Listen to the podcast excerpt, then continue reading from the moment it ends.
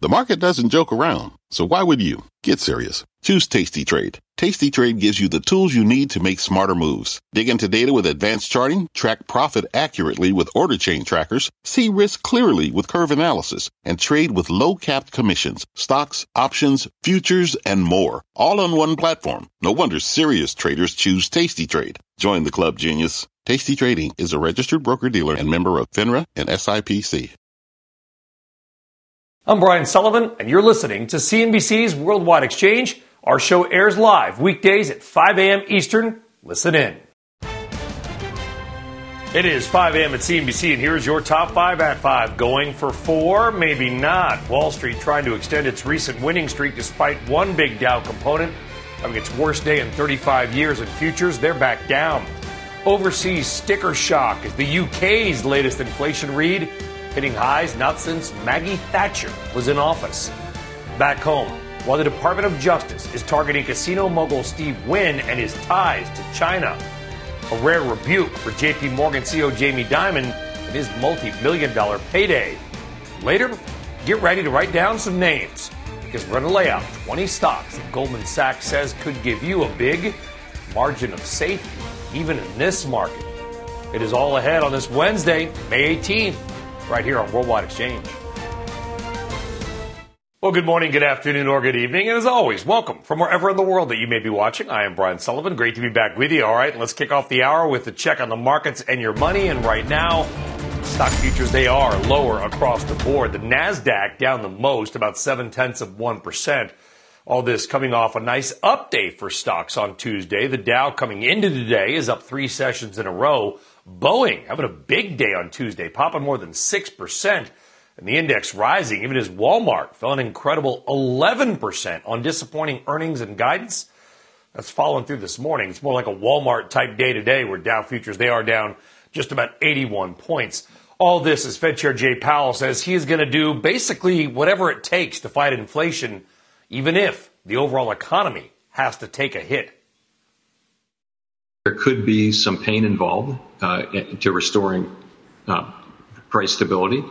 But we think we can maintain a strong labor market defined as, you know, a, labor market where unemployment is low and wages are moving up and that kind of thing. It may not be the perfect labor market, but it will be a strong labor market. Now, those comments, along with Walmart's results, could be one more reason to worry about the U.S. consumer going forward.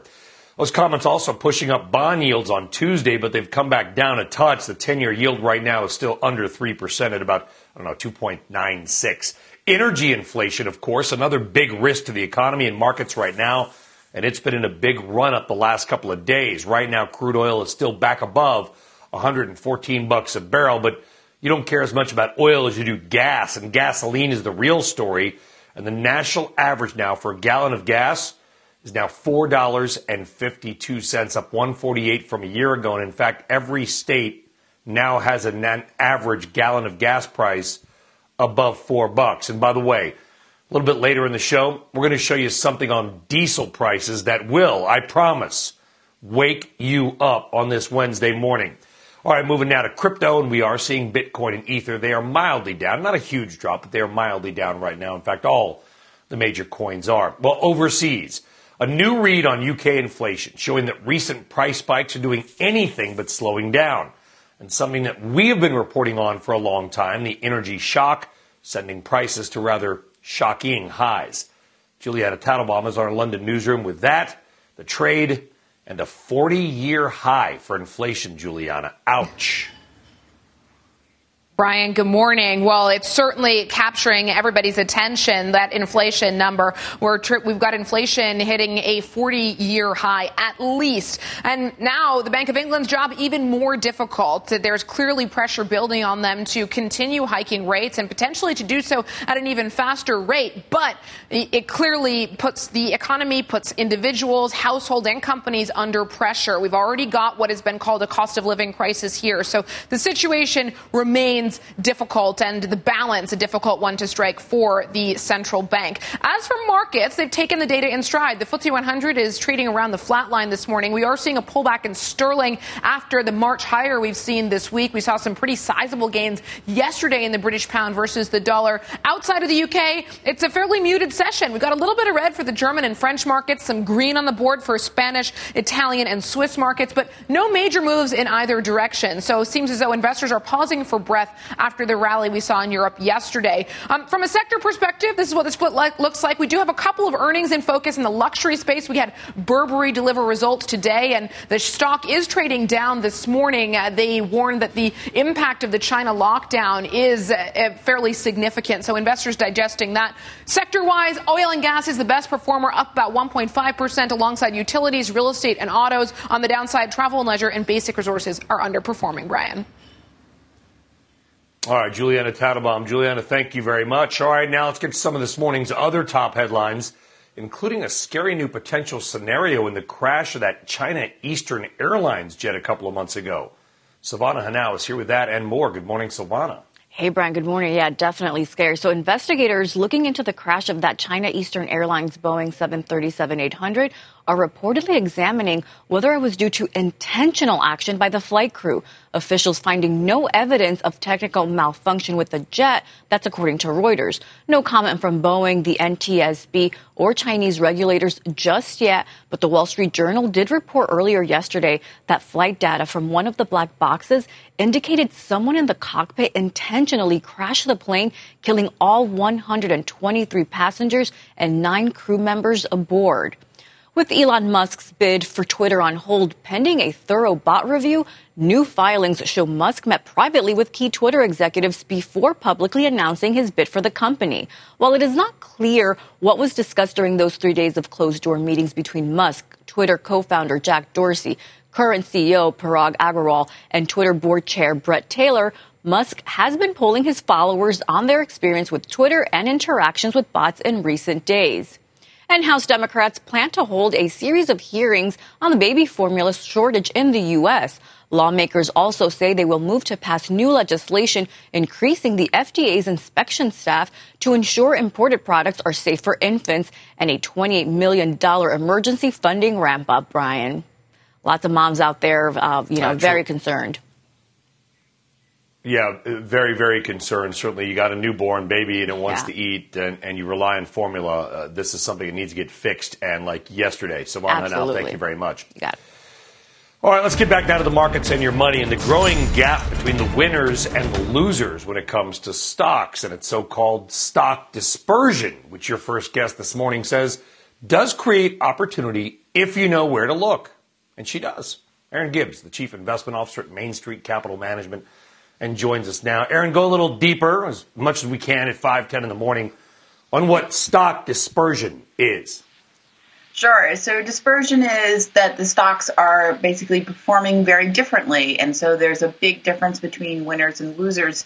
And year to date, we've been averaging uh, with 30%, which may not sound like a lot, but it's actually a record that we haven't seen since 2009, 2008. And when this sort of over 30% dispersion happens, um, we get a big difference between winners and losers, but it also tends to last for several years. We get these clusters of years. Um, so this is something that we should be thinking about long term. And when you look at it just between sectors, the difference between winners and losers, and this is an easy example, is the energy sector, which is the best performing sector, uh, is up about 50%, and the worst performing sector, consumer discretionary, is down about 25%. So you get this 75% difference in just you know a little over four and a half months. Um, that's a big difference and not yeah. something that we're used to seeing. And so when you try to figure out which stocks to buy or which stocks to avoid, um, one of the ways is, is looking at sectors, or one of the ways to start looking uh, is within sectors and within industries to see if there's just an easy sector industry that you can uh, invest in across the board, or if you really have to do a full deep dive into stocks. And in this case, the answer is well, both. well, Erin, the only the only thing that has been working this year, and of course it didn't work forever before that, is energy. You know, energy's had a great four or five month run, but other than that, it was a pretty dismal place to be invested for the better part of a decade. Are you a buyer of energy stocks? And I primarily mean oil and gas right now. Yes. So, and, and this is one of the areas where I will use an ETF. Um, I own the IYE, the iShares uh, Energy ETF, um, because it is even when you drill down into the stocks, um, uh, you know, over half of them have very positive ratings, quality. Uh, and so it, even though it seems, you know, it's already, there are already so much, I'd still say you can be a buyer even at this level. Um, just because of the, the positive outlook for the, the oil and gas uh, industry, the energy stocks in specifically. Do you think? Do you think overall the the recent the couple day thing we've had, Erin, may just be a counter trend rally in an otherwise still down market? Has anything fundamentally changed for you macro wise?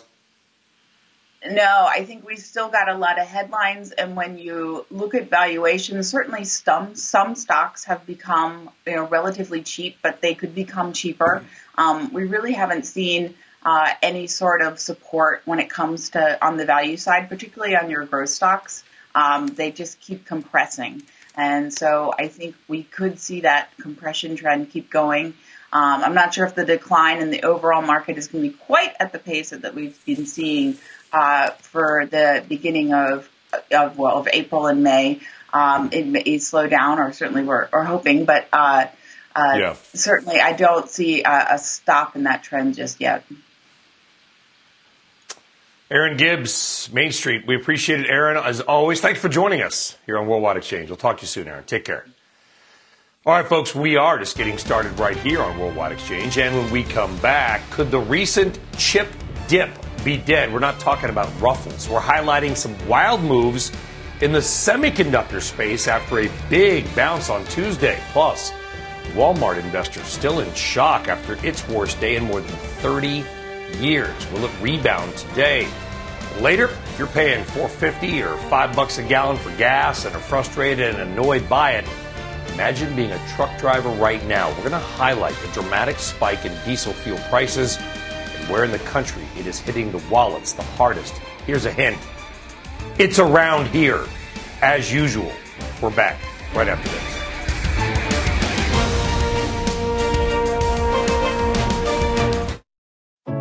What does it mean to be rich? Is it having more stories to share or time to give?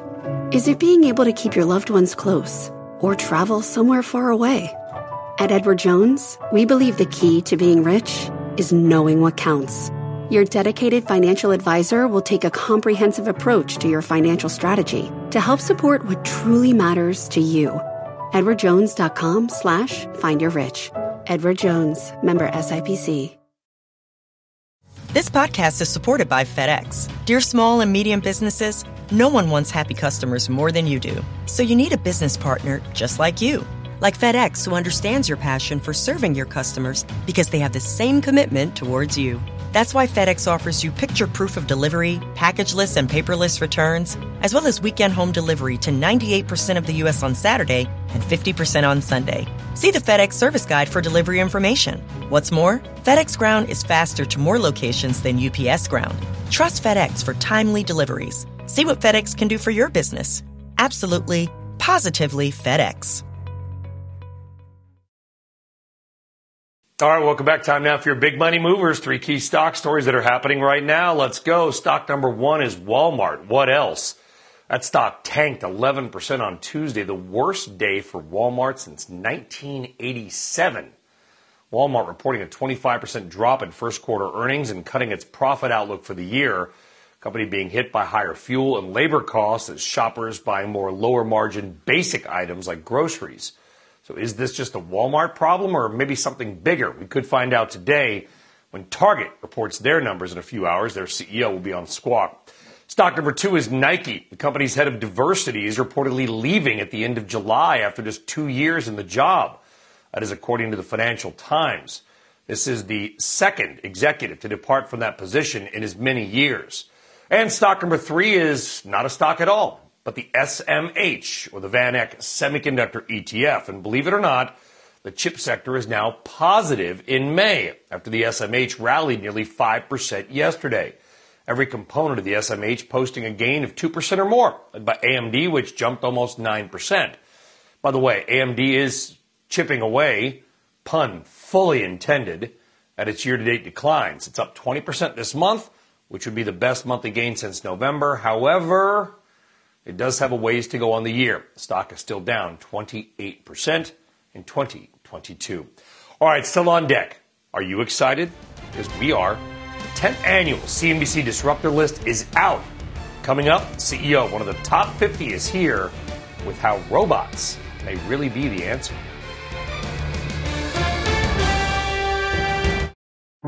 People today can spend half their lives over 50. So it's good to be financially ready for what's important to you as you get older, like a family vacation. Or starting your dream business.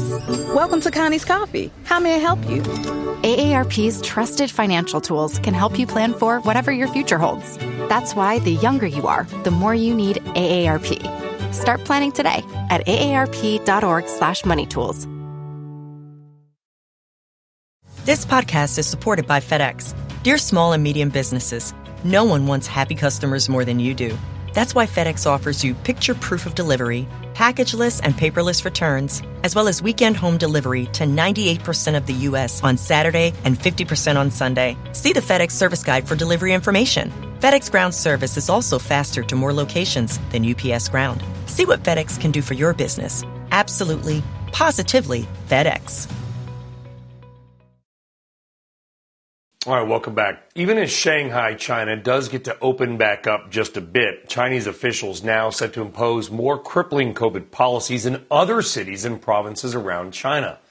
The most recent, Beijing's Fengtai district, moving to lock down some areas over the next week. Eunice joining us now with more. And uh, Eunice, Shanghai going one way. It appears, unfortunately, that Beijing and parts of actually where you may live are going the other. Tell us about it.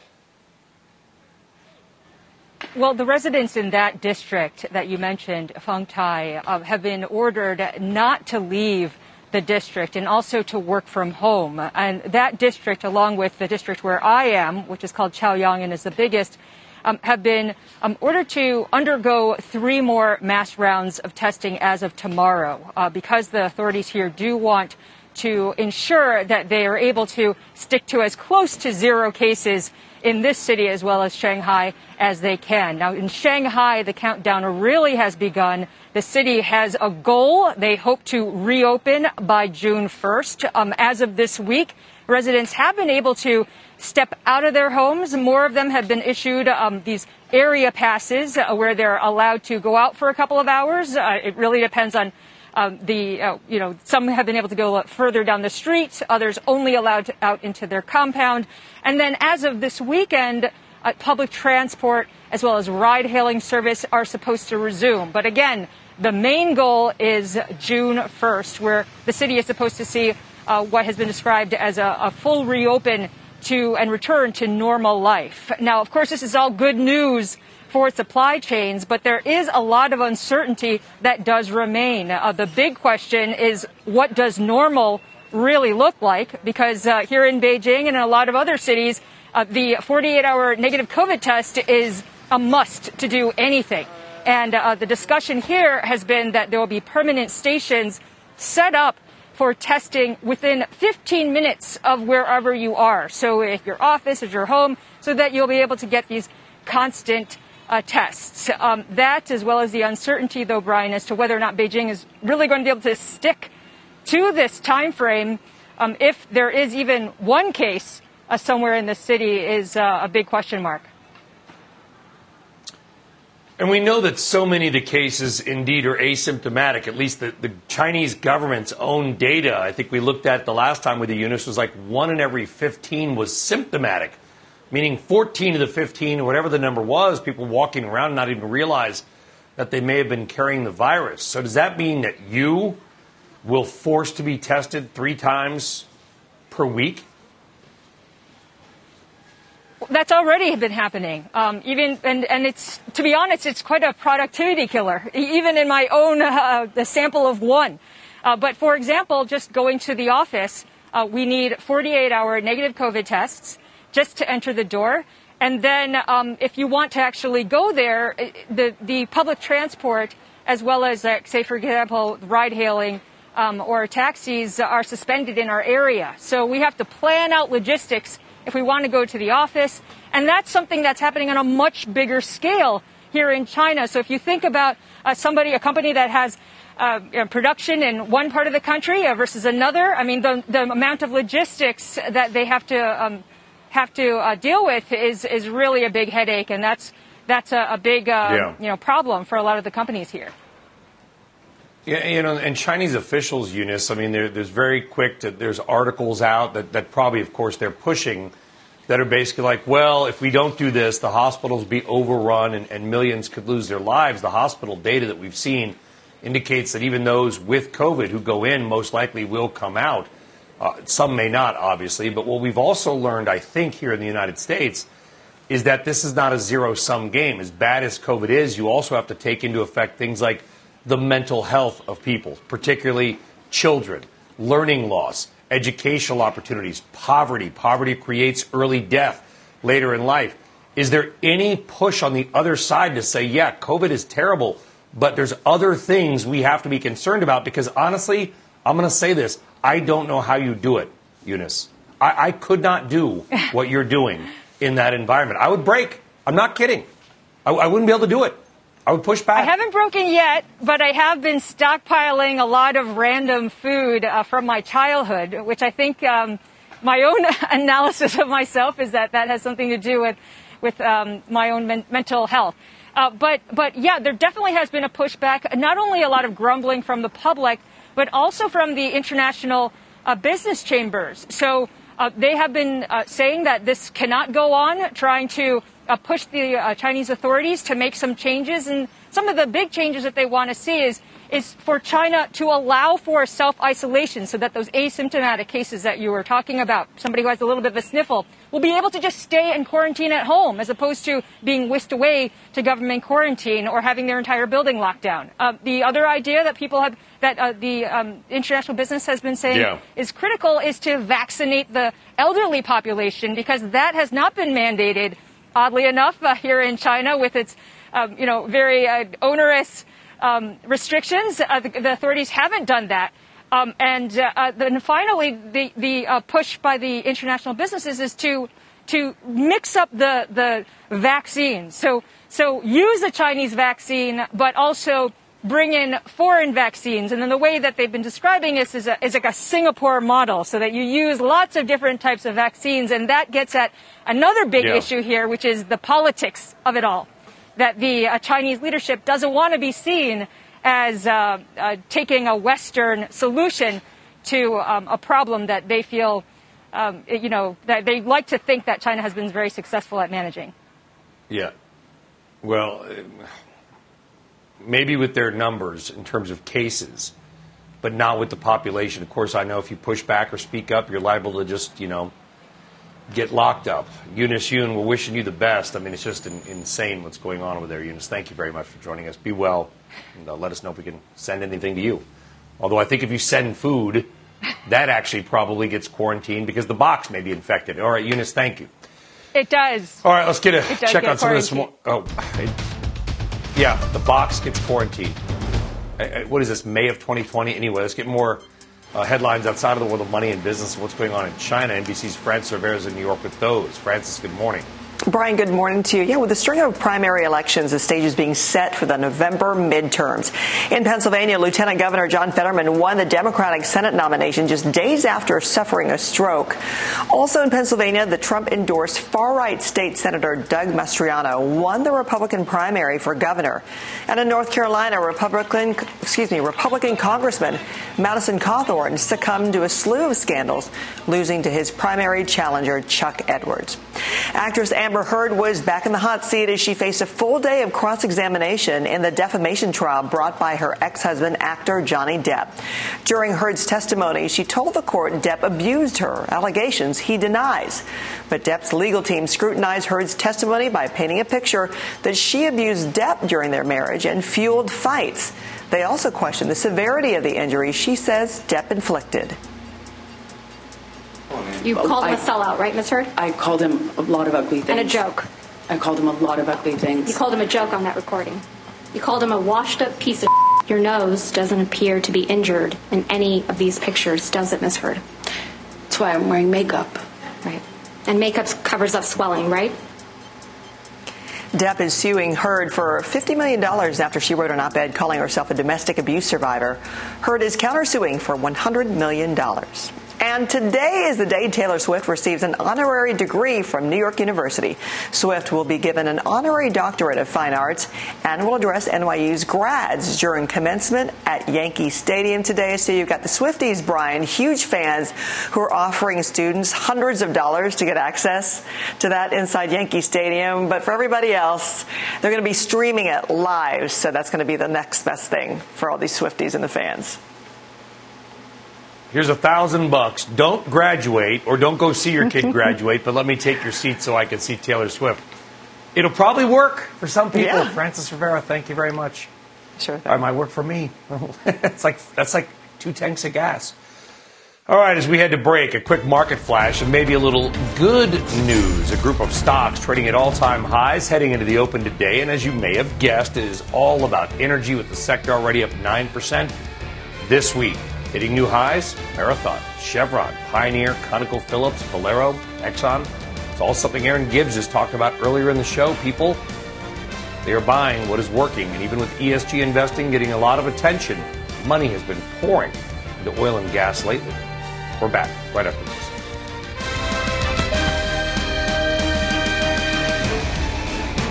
All right, welcome or welcome back, everybody, and good Wednesday morning. It's about 5.30. It's going to be a gorgeous day, mostly sunny, like low 70s. Sounds kind of perfect. Hope you're having a great start to your day. All right, why don't we kick off the half hour with a check on the markets and your money, see if they're looking as sunny, and unfortunately they are not. Stock futures, they are down across the board. Coming into today, the Dow's been up three sessions in a row. Nice little maybe counter trend pop. Dow futures off 75, NASDAQ futures off the most on a percentage basis. Jay Powell making comments about more pain ahead for the economy if he's going to tackle inflation. Those comments pushing up bond yields. 10 year right now actually a little bit lower this morning, but still right around 3%. Energy inflation may be the or one of the biggest risks to the markets, and it's been on a big run in the last couple of weeks. In fact, crude oil right now back above $114 a barrel, surprisingly large drawdown in inventories across the board for nearly everything gasoline stocks down 5 million barrels. And now, according to Gas Buddy and AAA, the national average for a gallon of gas is $4.50 a gallon with no sign of slowing down. Keep in mind, all this happening as the 160 million barrel release from the Strategic Petroleum Reserve announced on March 31st actually just began on Monday. So we're three days in, about a million barrels a day, and prices, they've actually gone up. And if you're paying 450 or 5 bucks a gallon for gas and are frustrated by it, imagine being a truck driver right now or having a diesel engine in your car because diesel fuel prices are out of control and getting worse, especially in parts of the Northeast and right here around New York City. And look at what Gas Buddies Patrick DeHaan posted yesterday. Prices at some gas stations in New York or Long Island or Westchester County are showing $7, $7.25, $7.50, and even higher per gallon for diesel. There are 42 gallons in a barrel of oil, so sort of effectively the price of diesel fuel around New York costs about the equivalent of $315 per barrel. Okay, I know it is not a one to one comparison. A barrel of oil is only about half the cost of a gallon of diesel. The rest is taxes, marketing, refining, and of course using diesel to truck it. But those prices, maybe even as anomalies as they are, maybe there's some gouging, who knows, does start to highlight the near crisis levels we are seeing around here for something that every industry relies on. That is diesel fuel, the equivalent of more than 300 bucks for a gal or a barrel rather. Wow. All right, now to some of this morning's other top headlines. JP Morgan CEO Jamie Dimon being handed a rare pushback by shareholders. This after they shot down the approval of his retention bonus. The more than $52 million package announced by the bank last year was designed to keep Dimon at the helm for another five years. While the results of that vote are non binding, in other words, Dimon could still get paid, JP Morgan's board does say it takes shareholder feedback seriously. Sure, they do. PIMCO is reportedly being sued by former workers over what they call a fraternity culture at the firm. According to Bloomberg, two men claim that minority workers at PIMCO are promoted less, earn less money for the same work as their colleagues, and are often denied mentoring opportunities. Bloomberg says that PIMCO has denied those claims. And the Department of Justice is suing Steve Wynn. Government is looking to force the billionaire casino mogul to register as a lobbyist under the Foreign Agents Registration Act. The DOJ claims that on multiple occasions, Wynn asked former President Trump at the Chinese government's bidding to send a Chinese businessman who is seeking an asylum in America back to China. It adds that Wynn was acting to protect his business interests in Macau. Wow. All right, back down to the markets and perhaps one of the key stories of the year. That is the continued clobbering, at least until the last couple of days, of technology stocks. Big names you know, like Microsoft, not even being spared. But could that stock, which has lost about 600 billion in market value since last November, have some room to run on the upside thanks to the cloud and gamers? Steve Kovach joining us now with a look at Microsoft. Steve, what are you finding?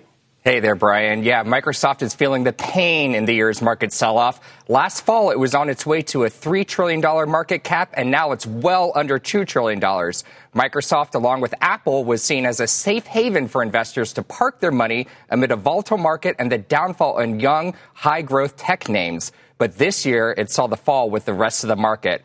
Still, analysts see Microsoft as easily holding firm in any sort of recession. They overwhelmingly have buy rating on the stock with an average price target of, I think it's about uh, $363. So cloud is the key component investors have been watching. And even though cloud growth is flat, it's still growing by double digits. And comps should start looking better now that Microsoft has lapped that peak of the pandemic. CEO Satya Nadella is also bullish on the Azure cloud business, saying during the company's earnings call last month, he sees plenty of room for expansion as we're still in the early days of digitization among businesses. And we'll also see Microsoft power, uh, pricing power at play later this summer. It'll start charging Office customers more unless they sign up for annual plans, and that'll increase revenue and keep customers locked in before switching to a rival like Google. And then there's Microsoft's lead in things metaverse. The company has been working on the metaverse since before we even heard the term come out of Mark Zuckerberg's mouth. And today, customers are already using the Microsoft HoloLens, Brian. Read a book called Plowing the Dark by Richard Powers, one of my favorite fiction novels of like 25 years ago, kind of gets into this, and it's set in Seattle. Anywho, forget about Sullivan's book recommendations. Nobody cares. Let's talk about gaming. I mean, gaming has got to be a huge opportunity for Microsoft, and they are spending money on it. Yeah, they're not just spending money, Brian, they're spending more money than they ever had. The $70 billion acquisition of Activision, which is expected to close next year, look, when, when Microsoft spends that much money on something, you got to pay attention. They see gaming as a huge growth opportunity, not just to sell software and games to people, but also it boosts their cloud business because they stream these games to devices as well. So it's kind of a one two punch for them. And look, they kind of woke up and realized, hey, over half the world plays video games. We need to get in on this market. And that's what this Activision deal is all about.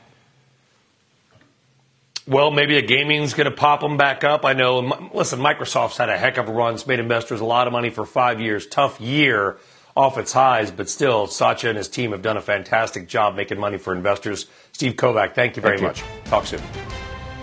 All right, coming up, speaking of tech, the CEO of one of CNBC Disruptor 50s is here with his plans to revamp logistics and why robots are a big part of it. But as we head to break, some more key headlines happening right now. China is reportedly in talks with automakers about extending expensive subsidies for electric vehicles. According to Reuters, the move is aimed at keeping China's booming EV market going as the broader economy slows down.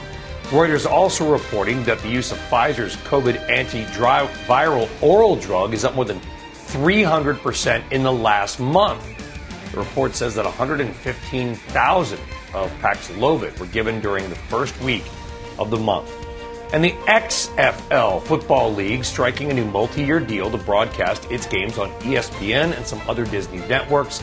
That deal will begin next year and run through 2027. Let's hope the XFL does. We're back in a moment.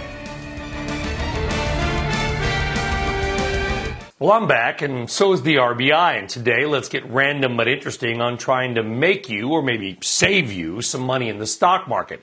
Because Goldman Sachs sees some stock opportunity right now. They recently put out a list of what they call their margin of safety stocks 20 names that they, they say have three key characteristics size and liquidity, balance sheet strength, and attractive valuations. And that third one is key because in making the list, Goldman is using a price to earnings multiple with a 20% cut to expected earnings next year. And even with that, the forward PE ratio would still then be at the bottom of the past two bear markets. In other words, these stocks could end up being too cheap, even compared with other nasty markets over the years.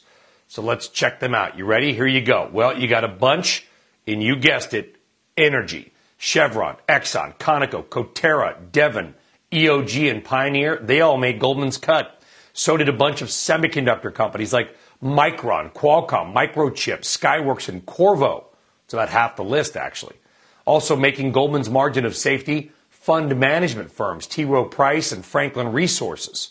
Best Buy, EA, and another video game company, Take Two, also on the list. As are staffing firm Robert Half, Vertex Pharma, and chicken producer Tyson Foods. So there are 20 stocks that Goldman Sachs says may, may give you a margin of safety in this market. Nothing is guaranteed, of course, but Goldman likes them.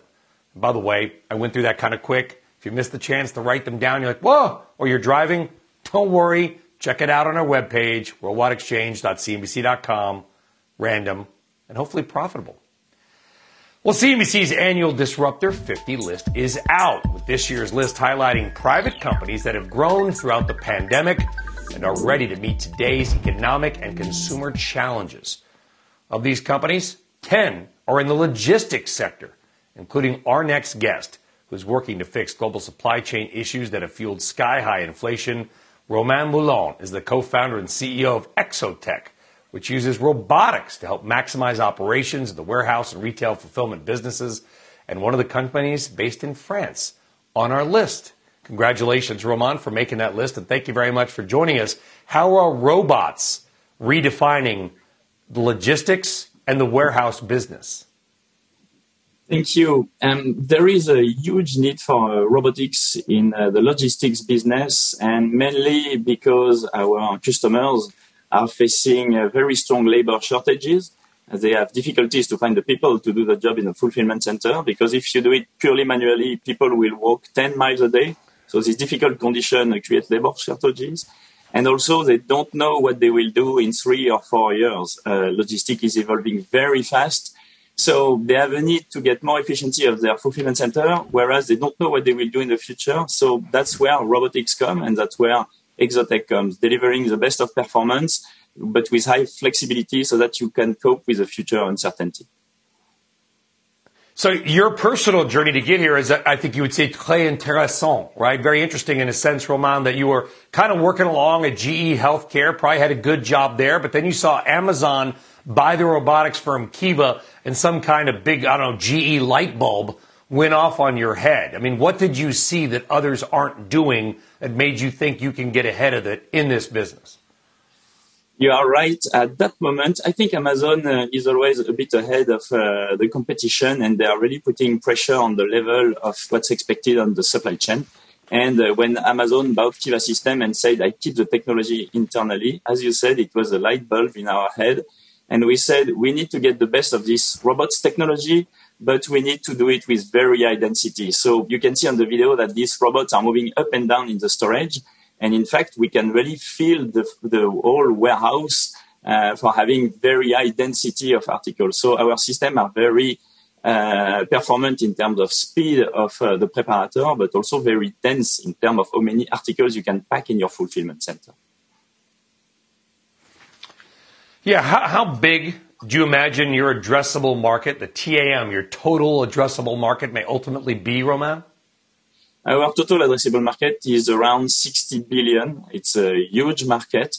and there are only a few players, uh, big traditional players, companies which are 50 or 60 years old. Um, but we do things differently, and we really think we can really revolutionize uh, the supply chain by using this advanced technology. And this market is growing like hell uh, every every year. It's uh, 15% growth every year. So I would say this market is creating several times Exotec in terms of size already uh, every year. So we have a huge yep. playground, and we think this robot is only the beginning.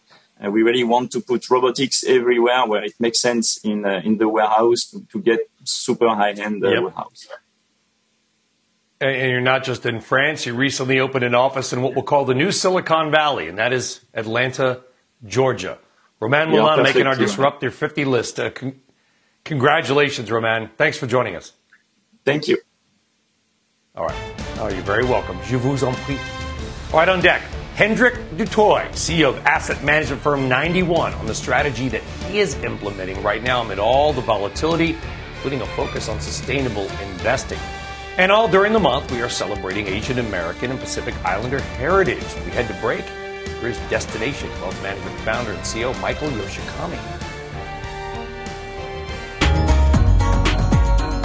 My heritage really has taught me how important it is uh, to really be focused on uh, results, to really be focused on trying to do the best I possibly can do every single day. And I think that that contributes greatly to the success I've had in the business world. There's a tremendous uh, population of investors that are looking for help, and, and many times are looking for help um, from folks that can really understand their culture and their background. So I think there's tremendous opportunity for Asian Americans to continue to advance in the financial services world. All right, another busy day ahead for investors. At 8:30, the housing starts and building permit numbers roll out. It was Home Depot and Walmart Tuesday. Target Lowe's earnings are out this morning, and the CEO of Target will join Becky and crew on Squawk coming up. 10 a.m., SEC Chair Gary Gensler heads to Capitol Hill to testify, likely being grilled by lawmakers in the House over his aggressive regulatory agenda. And happy anniversary, Facebook stock. Today marks 10 years since the company went public, and yeah, it's struggled as of late, but it is up about 430% since its IPO, so it's made people a lot of money over the long run. Well, let's talk about making money and markets. Joining us now to talk about that and global macro situation right now, welcome back in.